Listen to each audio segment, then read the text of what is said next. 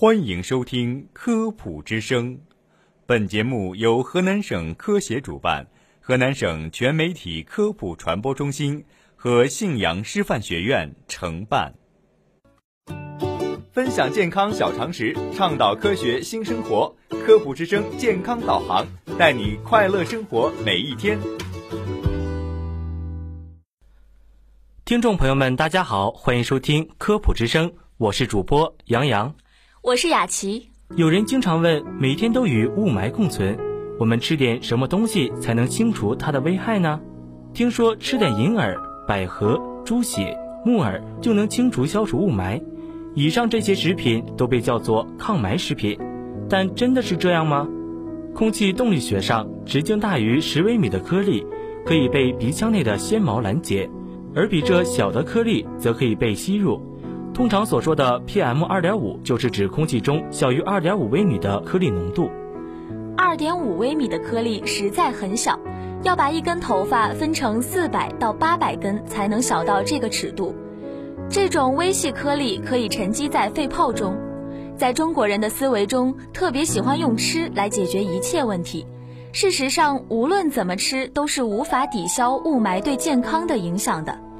动物血液制品的主要成分是血红蛋白，其中富含铁。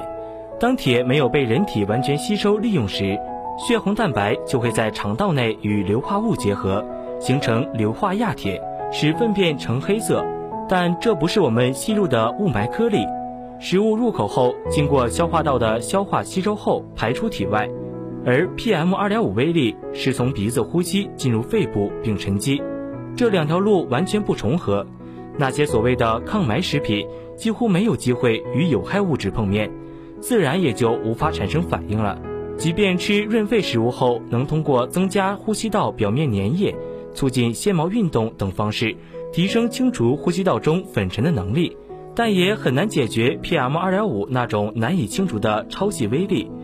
至于肺泡里的粉尘微粒，就更不可能被饮食途径清除。研究证明，PM 二点五这类微细颗粒物进入肺泡以后，会引起人体的氧化应激水平和炎症反应水平升高。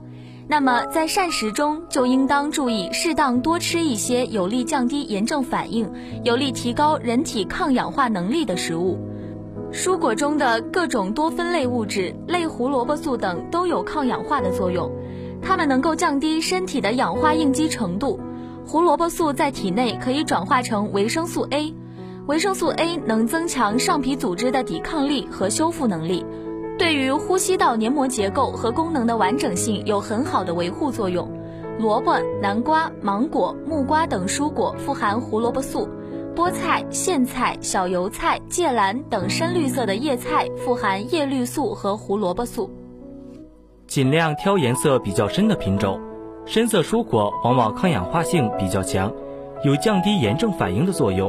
对于没有贫血的人来说，可以适当调整鱼和肉的比例，减少升高炎症反应的红肉，特别是牛羊肉，少吃烟熏烤肉类，增加鱼类水产的比例。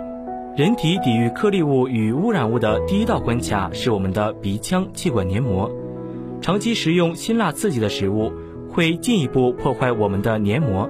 从而降低我们对抗空气污染物的免疫力，引发身体病变。